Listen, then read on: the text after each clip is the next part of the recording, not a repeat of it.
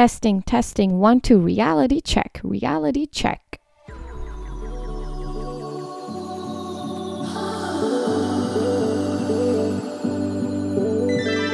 Living in Provence may seem like the perfect dream on the outside, but the reality can be quite different. Beautiful old houses preserved since fifty years are great for Insta stories, but damn, it's hard to carry your groceries all the way up to that top floor on those old stairs.